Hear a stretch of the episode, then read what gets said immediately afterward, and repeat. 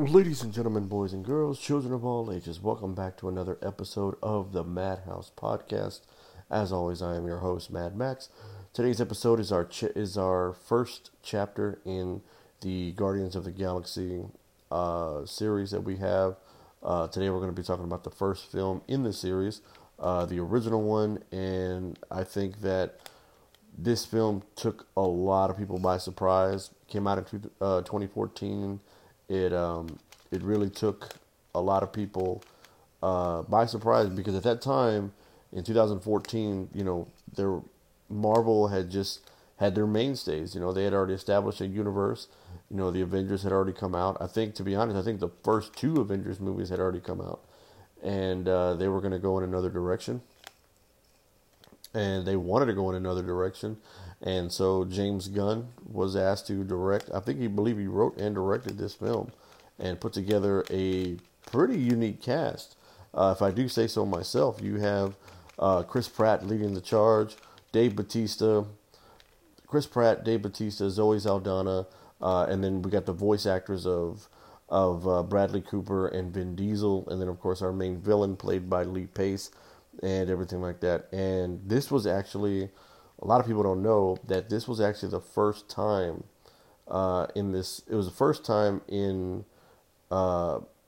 I'm not sure how long, but it was the first time we got our first look at Josh Brolin as Thanos.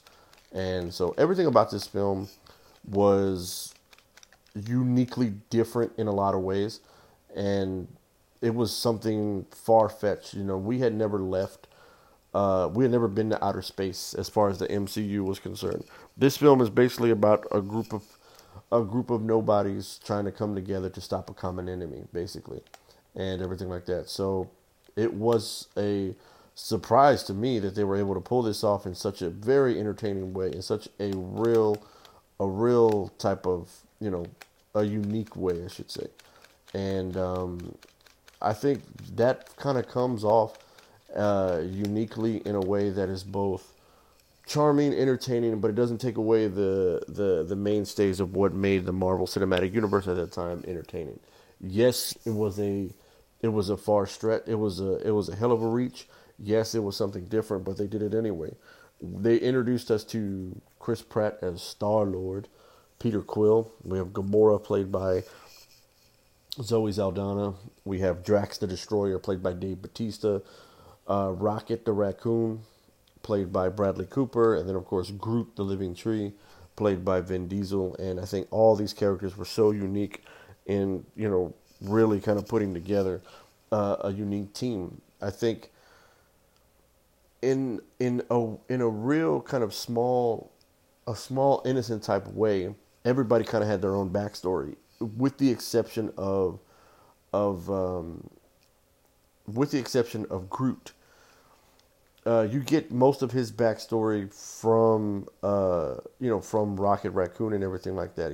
He only knows how to say three things, and things like that. We're right off the bat, we're dropped into the world of the Guardians of the Galaxy with the character of Peter Quill.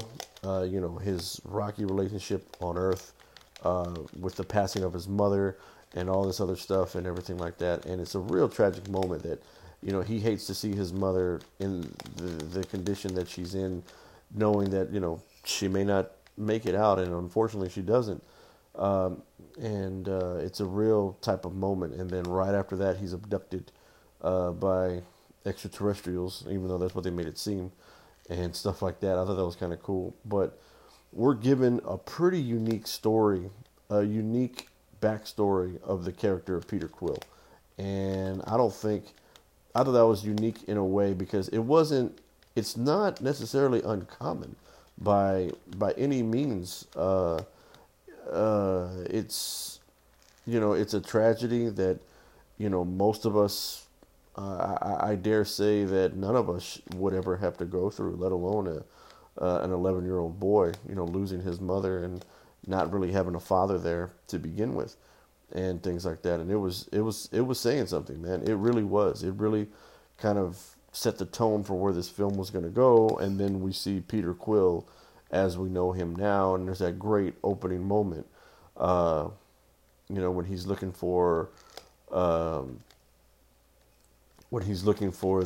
orb, which turns out to be one of the 6 Infinity Stones. And that's a great moment in it itself. And it's a cool little moment that, that iconic moment from the movie when he said, there's another name you might know me by. Star-Lord. Who? And I remember seeing that in the trailer and I was like, yeah, this is going to be different. And, it had the humor that the MCU is known for, but, I think it's because it's the first it's that first dose of like a space odyssey, so to speak. It's kind of like, a little bit like Star Wars, but not really, but like somebody said it was like a Star Wars movie just set in the Marvel Cinematic Universe. And that was just a ridiculous take, but because... I think Star Wars is its own thing, but at the same time, it's not that far-fetched. It could be something different and unique, and it did its job of being both entertaining and both heartwarming at the same time. I think we get a lot of it from these little moments, like when they're caught on Sakaar. No, they're not on Sakaar, they're on Nova. So when they get caught on Nova, John C. Riley actually says that, he kind of gives them a rundown of who they are. And Gamora is genetically modified to be the perfect killer and everything like that, which I thought was kind of cool. And then there's another moment when they're in prison and you get a little bit of that's where we first meet Drax the Destroyer. We get a little bit of backstory on him. And we realized that, he lost his wife and daughter at the hands of Thanos and everything like that. And then there's a moment when all of the Guardians are at, like, this bar. They're about to meet the Collector. And I thought the Collector was going to be the main villain of this film. And I think that was one of my more disappointing moments of the MCU entirely. Because, we should have gotten... I think the Collector should have been a much more menacing villain than he actually was, and actually made more appearances in more of these movies. Like, yeah, he makes an appearance at the end of Thor: The Dark World, which is kind of what leads us into Guardians of the Galaxy, and in a sense, and everything like that. And we see him; he's given a great introduction and a great small performance, from Benicio del Toro and everything like that, but. Overall, I thought that character should have gotten a he should have gotten his own chance to kind of helm a movie as the villain, and everything like that. That would have been cool to see, but, it is what it is, and I thought Benicio del Toro did an amazing job bringing that character to life, and that was one of the things that I couldn't really understand why they would kind of go that route, but at the same time, I guess they wanted to set up for something else. So, I think, like I said earlier, in this film, we get our first look at Josh Brolin's Thanos, because it had already been announced by then that Josh Brolin was going to bring Thanos to the big screen and everything like that. So, that being said, there was the anticipation is there. The anticipation is real. The hype, everything about Josh Brolin was, going to be all over the place because, he was going to be the big baddie. And everything like that. But the Guardians of the Galaxy film really, really hinders on the fact of the importance of, family. When you don't, it kind of drives home the fact, very similar to other movies like,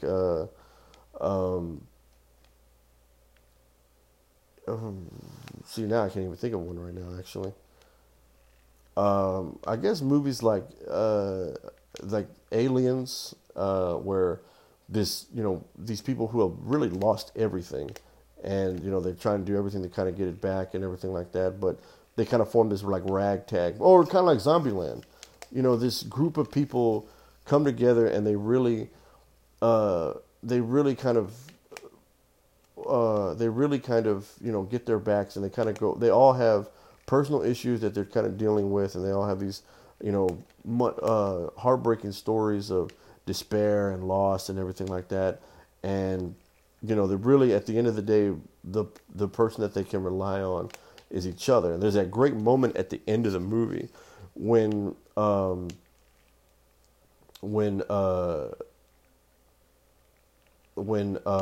Peter Quill, they're fighting Ronan the Accuser, played by Lee Pace, at the end, and he touches the Infinity Stone. He touches the orb, basically the Power Stone is what they call it, and you know he's holding on to it, and usually whoever it touches, because we saw earlier in the movie when we're introduced to the Collector, that when somebody touches it, it you know turns them into shreds, it rips them to shreds. But Peter Quill's able to hold on to it, and there's this great moment when Gamora reaches out and says, you know, take my hand, and they all kind of, you know, touch each other, and because they're holding it together, and it's this great moment that when they're all together, that that, you know, the stone doesn't actually rip them apart. It actually makes them stronger, and they're able to use that power to eliminate Ronan the Accuser. It reminded me of one particular scene in the movie Signs, when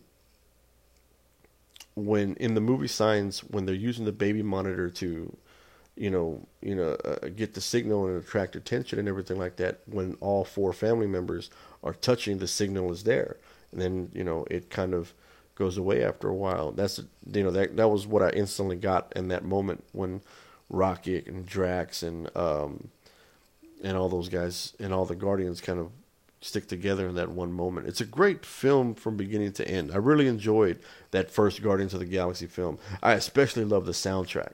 I was blown away by how cool that 70s, 80s rock music, you know, of the time and everything like that, because Peter Quill grew up in that time on Earth and everything like that. It was able to kind of come full circle. That's one of the things I can really take away from the first two Guardians of the Galaxy films, that they always had a banging soundtrack. The movie opens with a great musical number and everything like that. So that was kind of cool. To be honest, my only gripe about this movie would probably be the weak villain performance from Lee Pace. He's a bit over the top in this film, but he is menacing. I will give him that. He is menacing in a way that is both over the top yet entertaining. You know, he's entertaining to an extent, but not that entertaining. So he had to have done something right, because they did bring him back in. They did bring him back in Captain Marvel. His character does return in Captain Marvel and everything like that. So I thought, you know, like I said, he had to have done something right in order to kind of come back, so to speak, and stuff like that. But overall, I think this movie really was, you know, something worth watching. It was something that kind of took a lot of people by surprise, because at the time, you know, the MCU wanted to go in another direction. They felt they were kind of getting slated, because they just did 3 Iron Man films, 2 Captain Americas, 2 Thors, 2 Avengers. It was kind of telling the same story, so to speak. So for them to kind of reach out and go beyond the stars, you know, and trying to tell this kind of sci-fi epic, it really paid off for both of them. I think James Gunn did an amazing job with this film.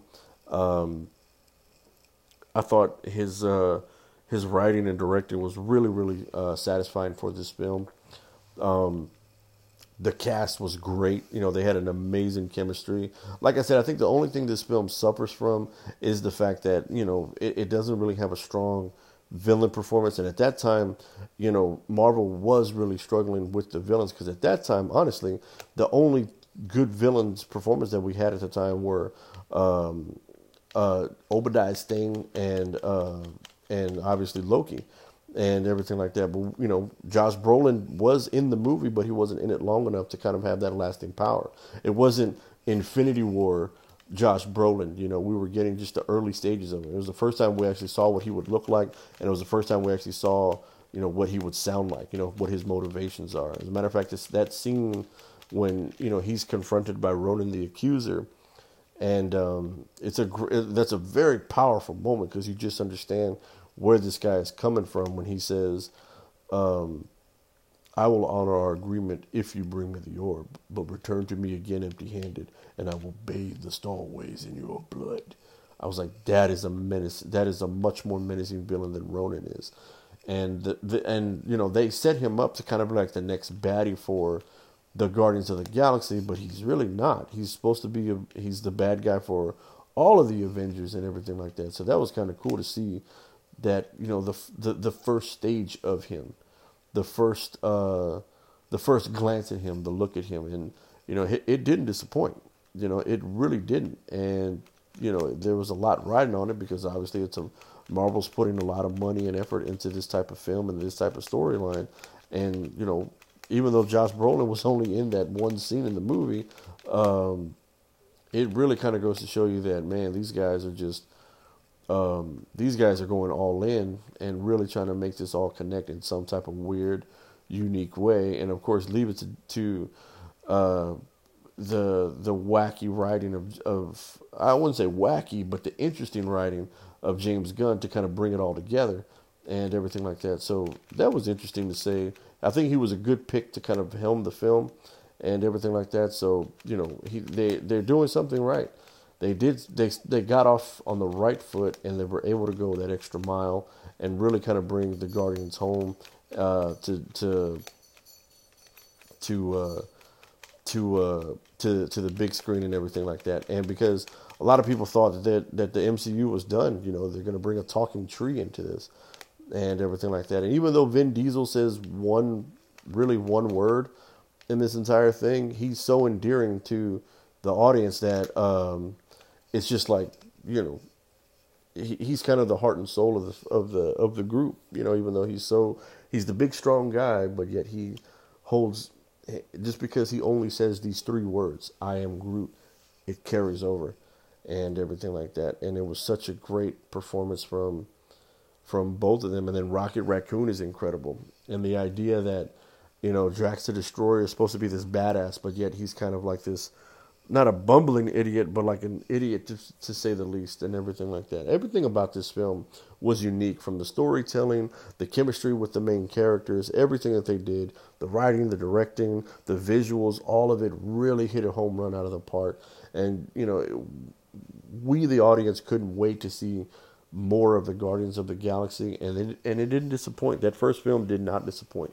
You know, Marvel really gambled with it, and it really paid off for them in the long run and everything like that. And I thought it really was an amazing film, and it really was a good way to introduce something different into the MCU and everything like that. So my hats off go to Kevin Feige and James Gunn for bringing us a very good film. But anyways, guys, that's going to go ahead and do it for today's episode. If you like the episode, be sure to follow the podcast on all podcast outlets, whether it's Anchor, Spotify, Apple Podcasts, iHeartRadio, Pandora, Google Play, Odyssey, Reddit, wherever you get your podcast from. Be sure to follow the podcast on all social media outlets, Instagram and Twitter, the Madhouse21. Let me know what you guys thought about the first Guardians of the Galaxy. Did you enjoy it? Where do you rank it in the MCU films? Where do you rank it within the Guardians of the Galaxy films? Are you excited for Guardians of the Galaxy 3? Let me know. Whatever the case may be, let me know. Instagram and Twitter, the Madhouse21. Be on the lookout for more episodes as they come out. Like I said, we're going to cover Volume 2 sometime this week. And then sometime this weekend, we're going to go see Volume 3 in the theater. And you guys definitely get my review for that film. In the long run, we are covering some other films that did happen to hit early viewings on the streaming services. I did not see these other films in the theater, which like I wanted to, but I did see them eventually. So we'll definitely be on the lookout for that. Be on the lookout for anything and everything that comes out of this podcast. And of course, as always, guys, be sure to embrace your inner madness.